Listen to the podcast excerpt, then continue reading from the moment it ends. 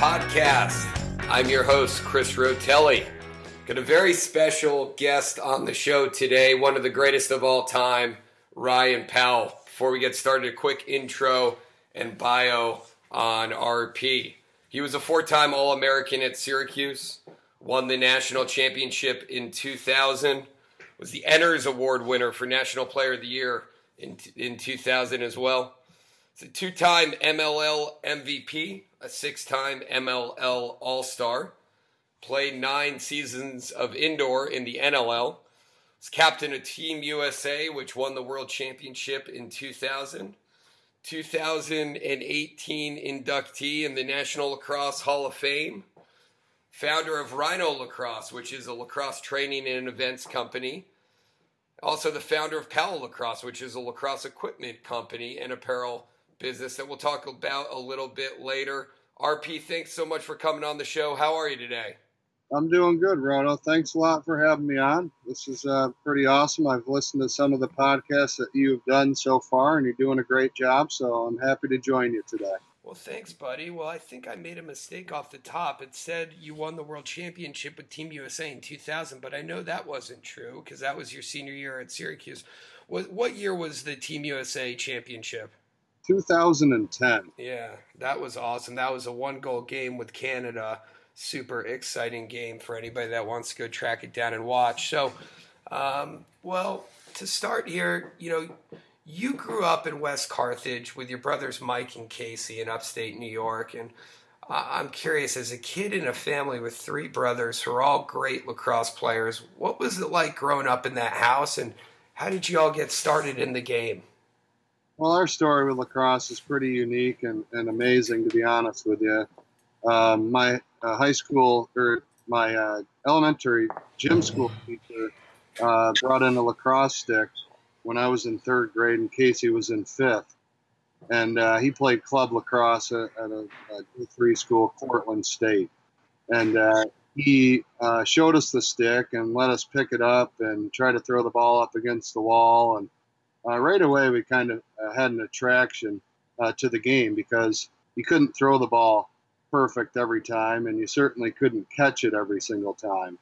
Um, so after that day, we went home and uh, we talked to uh, my dad about uh, buying us uh, a couple lacrosse sticks. And, um, you know, this story's been told a little bit, but uh, I came from a family um, that had very little money. And uh, as the story has it, my dad sold one of his shotguns in order to be able to get, get enough money um, to take us down to the mall to buy a couple of lacrosse sticks. Uh, now reflecting back on it and a couple of the interviews that he has done, he gets all tear eyed and says that it was the greatest investment of his life. Oh, that's awesome. Um, so, uh, you know, for for uh, uh, you know probably two or three years, uh, it was Casey and I that would just go out in our backyard, and uh, we lived right next door to the school that had an amazing brick wall. And uh, we would just pass the ball back and forth and come up with different competitions like all brothers do.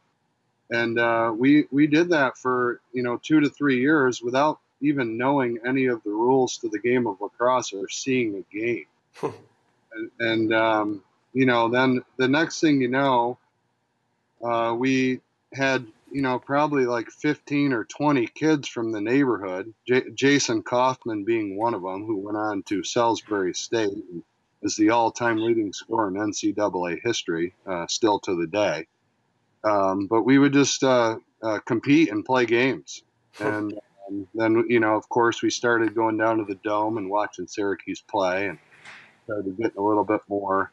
Um, you know, into lacrosse and, and watching other schools. We used to go and watch a lot of West Genesee high school games and, and things like that. So, um, and then not too far after, obviously, Mike was uh, uh, much younger than us uh, when when I was just in third grade. So he quickly got a stick and he was out in the backyard with us. So uh, it was amazing, Chris. Uh, to be honest with you, growing up in a really small town and um, you know, sports were the thing in that town, but uh, lacrosse was new and it was exciting, uh, and it's something that we just gravitated towards, and uh, uh it's uh, changed all of our lives.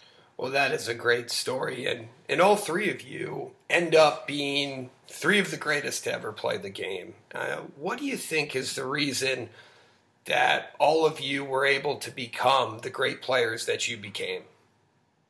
Well, I think some of the story that I just talked about, um, you know, and, kind of my message, I go around, you know, obviously through my rhino stuff, but just an ambassador for the sport and the people that I see uh, my biggest message is uh, how important stick work is.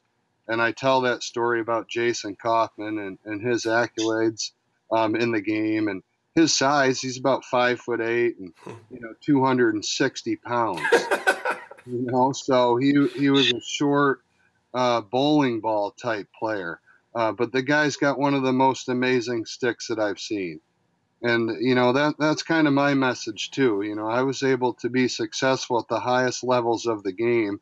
Um, i was never the quickest i was i was never the fastest uh, probably not the strongest but i was able to be successful um, because i put so much time and effort uh, into my stick skills. So that's the big message that i that i try to relate to young young players and then um, on top of that, you know, I give a lot of credit to my brother Casey, who's one of the most competitive people um, that I've ever met before in my life. And if I wanted to be his younger brother and get a piece of him ever, um, then I needed to bring my best to whatever sport that we were playing during our childhood on that day. I needed to bring my very best. So I think that uh, those are a couple of the things. You know, we all had extremely uh, good work ethics, and that kind of stemmed from watching my dad uh, bust his butt at the paper mill uh, over many years and working overtime and stuff like that. So, you know, you know, playing a sport and doing what you love to do and working hard at it was a lot different than my dad. The way that he would come home after a double shift from uh, Champion International Paper Mill. wow. You mentioned others. You said whatever sport we were playing. What other sports were you guys playing growing up other than lacrosse? Well, when it came to the school, we played uh, football and basketball um, as well. But uh, when we were kids, I mean, we played everything that you can imagine uh, Little League baseball and, um, you know, wiffle ball games out in the backyard. We'd create different games that we would play. Um, so we were, you know, we were really into uh, anything that uh, had a ball um, was, was kind of a sport that we were into. I love it. So you and Casey were both four-time All-Americans for Syracuse, and you got to play together for two seasons. Uh, and you, uh, what are some of your best memories playing at Syracuse? Such a historic program. Oh man, it was so awesome! I got so many good memories. Um, I think that uh, you know the, the the thing that's uh, been unique and cool about uh, my entire career of, of playing lacrosse is uh, you never have the same team, the exact same team from one year to the next. There's always a new group of people that are coming in. When you were playing professionally, there was trades that were happening, um, different personnel coming in. So when I was at Syracuse, everybody was so talented from the first guy to the last guy um, on the roster um, I always enjoyed trying to build the best team um, that that group uh, could potentially build during the course of the year.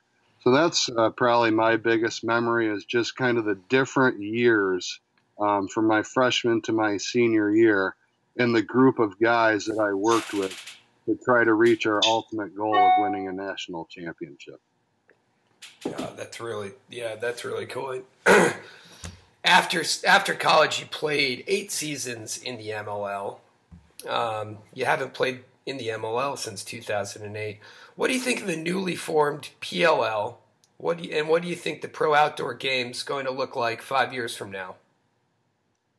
Well, I think it's uh, you know it's uh, brought some more excitement for, for the game of lacrosse. There's a lot more people that are that are talking um, about lacrosse, and it's expanding uh, the reach of the game to uh, to more states, uh, which is exciting to see. I think that it's con- going to continue to uh, get more and more popular.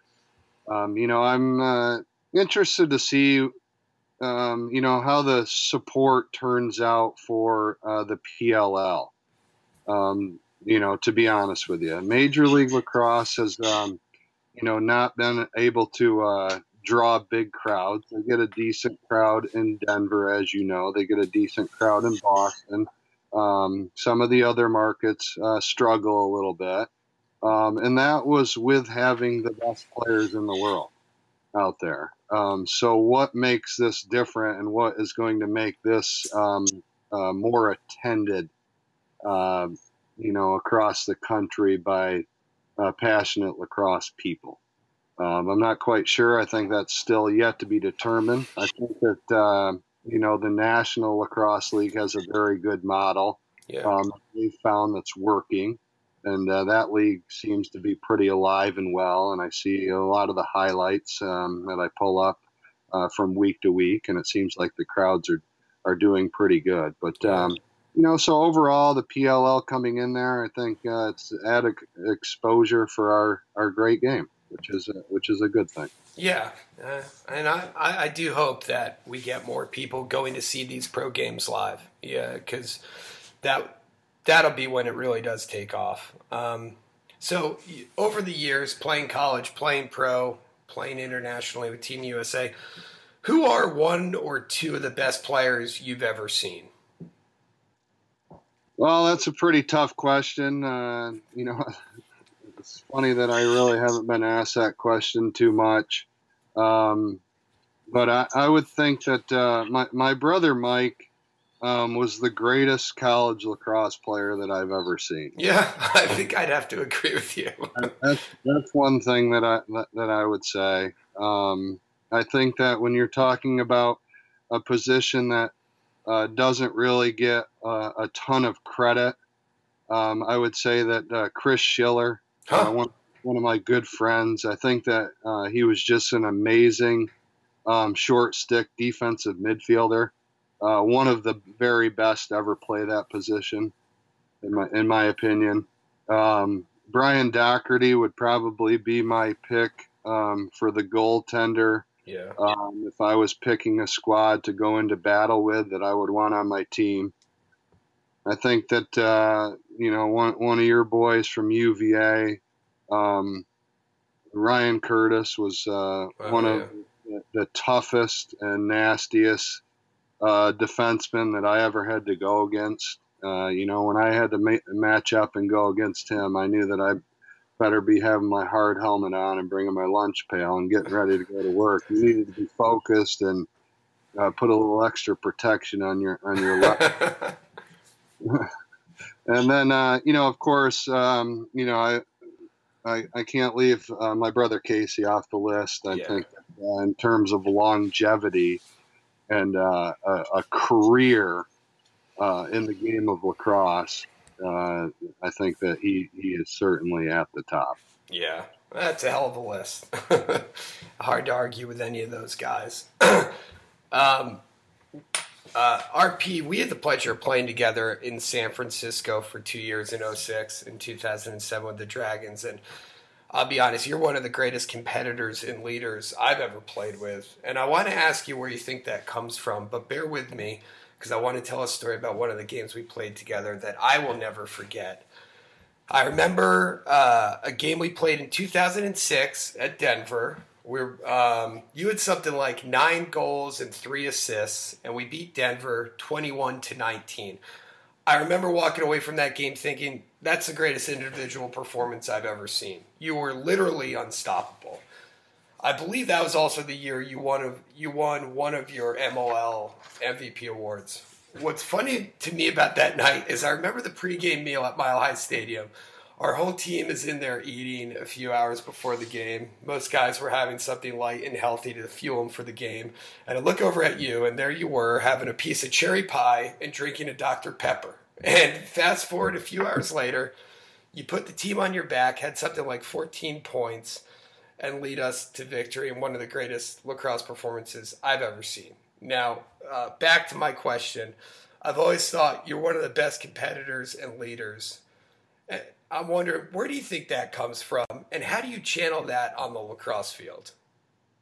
Well, I think I give a lot of credit to uh, my my high school lacrosse coach, uh, Coach Benaquatro. Uh, he had a real uh, military style, and he himself was was a great leader. And I saw the way that he was able to rally the troops, um, and I got to see that uh, from eighth grade all the way up through my senior year. So, you know that that certainly helped. Um, come from a, a real close uh, knit family and um, you know my my my brother Casey had some good leadership qualities as well, and uh, certainly competitive. But I think it's just all the pieces uh, that you pick up along the way, and I think some of that, uh, to a certain extent, you're born with. Um, you know, I've uh, when, when the game is on the line, I've always been the type of player that you know I want to be involved in in uh, you know, win, win, win or lose, um, doing right or doing wrong, um, I always had the confidence that, uh, you know, I was going to be a good option uh, to be involved or have the ball on my stick or try to get to the cage. And uh, it's been really exciting. Yeah. Well, since you retired, um, you've started two companies, um, one of which is Powell Lacrosse, which is a lacrosse equipment company which has quickly gained traction in the industry. Take us through the process of starting your own lacrosse company. What what made you think this was would be successful, and what have you learned, and where do you go from here with Powell Lacrosse? Yeah, so I was uh, living out in Portland, Oregon at the time. Uh, this was about four years ago. I moved back to Syracuse, New York, about three and a half years ago. Um, while I was living out there, uh, I was the first fully endorsed uh, athlete for Nike um, in the lacrosse space, and uh, I had a really good job with them. And uh, you know, after I got done playing professionally, I think that they kind of didn't uh, believe that I had uh, the value anymore because I wasn't going to be out there and playing in front of crowds and things like that. Um, so they, you know, basically cut the offer that I had with them kind of in half. Um, and that's what they presented to me. And uh, at that time, you know, I had, uh, you know, since college, I was with Warrior. I went to Brine for a little while, and I was with Nike for five years. And I said to myself, you know what? I've sat in all these meetings over the years. I know the ins and outs. I know what it takes uh, to to build a lacrosse company, and I know how to do the product stuff. While I was working for Warrior, I did a lot of the product development. And um, so at that time, I said, you know what? I'm going to go off on my own and I'm going to start uh, Powell Lacrosse. And I knew that uh, I had a strong brand name behind it because of the success that uh, my brothers and I have experienced in lacrosse. So it's a, a well known name in, in the sport. And, um, you know, I started with uh, just some shafts and, and, a business plan. And then uh, you know, I came back to to to Syracuse, moved back here, and then uh, you know, bouncing off the idea to a couple people that were local in Syracuse about what I was trying to do, and uh, they've been, uh, you know, they've been great in terms of giving me guidance um, on a lot of the stuff that I didn't know uh, how to do in terms of uh, inventory management, and I've never really been much of a numbers guy in terms of controlling the books and things like that. Um, so I've teamed up with a couple people and we utilize their strengths and uh, I still have mine in that product development area that I've talked about. Um, and, and kind of some of the marketing stuff that we do and brand ambassadorship and, and things like that. But yeah, we've come a long way in, in a short period of time. We're, we're we as a company are, are doing very well. We have uh, three sticks right now. We have a, a fourth um, that will be coming out in a couple months. Uh, we got multiple shafts that we're doing now. Uh, we have done gloves, and uh, we have a full lifestyle apparel line, and uh, we do uniforms as well, reversible jerseys and game uniforms now, and uh, stuff like that. So it's been extremely uh, exciting and extremely challenging at times, but uh, opened up was kind of uh, Chris, you asked me about you know, my work ethic and stuff like that. Well, guess what? I've brought in that same attitude and mentality uh, to what I'm doing with Powell Lacrosse, and I work extremely hard at it, and I work extremely long hours at it. And uh, my goal is to be uh, one of the big boy companies in the sport, but we got a long ways to go. Well, it's it, I love what you guys are putting out, both the uh, hard goods and the apparel. It just the stuff looks great. You do a great job um, with the design. Is do you see the lacrosse industry, you know, changing at any time in the near future? Uh, are there are there revolutionary products coming out that you see on the horizon? We got a couple things that we're working on right now that I think are going to be a little bit different than what you see that are out there. Um, but revolutionary, you know, changes, I, I don't see that um, right now, to be honest with you. I think that uh, what Warrior did um, with the warp has been a big change, um, you know, for for the lacrosse world. It's definitely a bit of a shake up and very different than than what has been done. But uh, you know, when you're talking about the plastics that are used on the head and the different designs in, in the sidewalls and things like that, um, you know, you got to think about how many years that all of the companies have been at it and how much R and D has gone into it, uh, and there really hasn't been too many uh, big changes yeah. over the.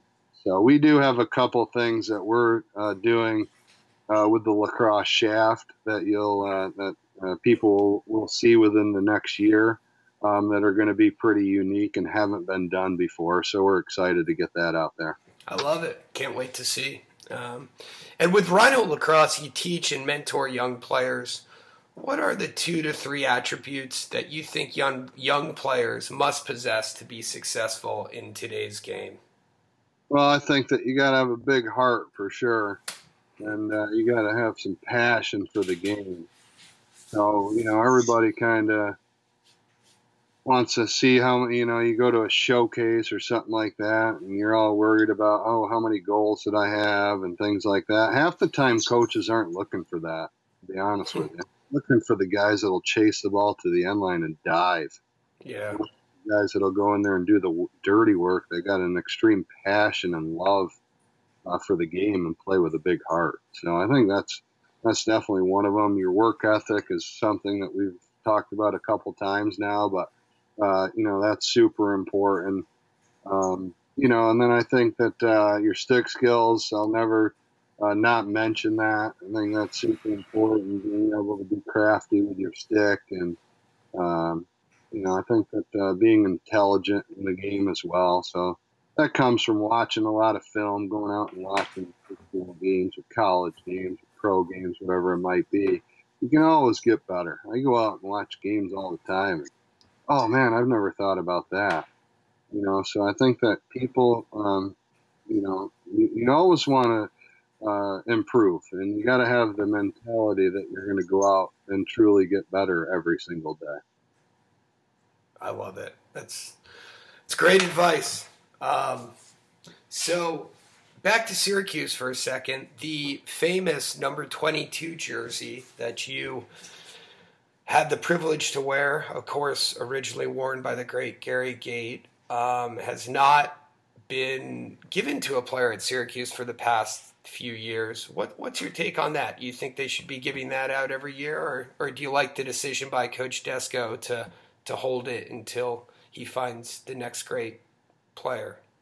Yeah, I think that it should be held until he finds the next great, uh, for sure. You why, know, why is that? Is it too much pressure to put on somebody?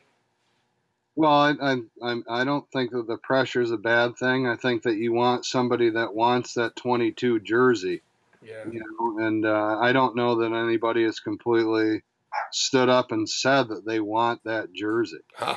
I, I remember that um, and I don't know that for for a fact, Roto. To be honest with you, yeah. whether somebody said that or not, but I know that if a blue chip recruit um, is going to sign at Virginia, or he's going to come to Syracuse, but the stipulation is he wants to wear the 22, then they're most likely going to give it to him. Right. And the Syracuse coaching staff is most likely going to love that kid because he's got the confidence that he knows that he can come in and come in there and, and do great things. So I remember Dan Hardy, um, who had a had a good career at Syracuse. He wore the 22 jersey. I don't remember exactly where he was in line. I don't know if he was right after Mike or there was a somebody in between him.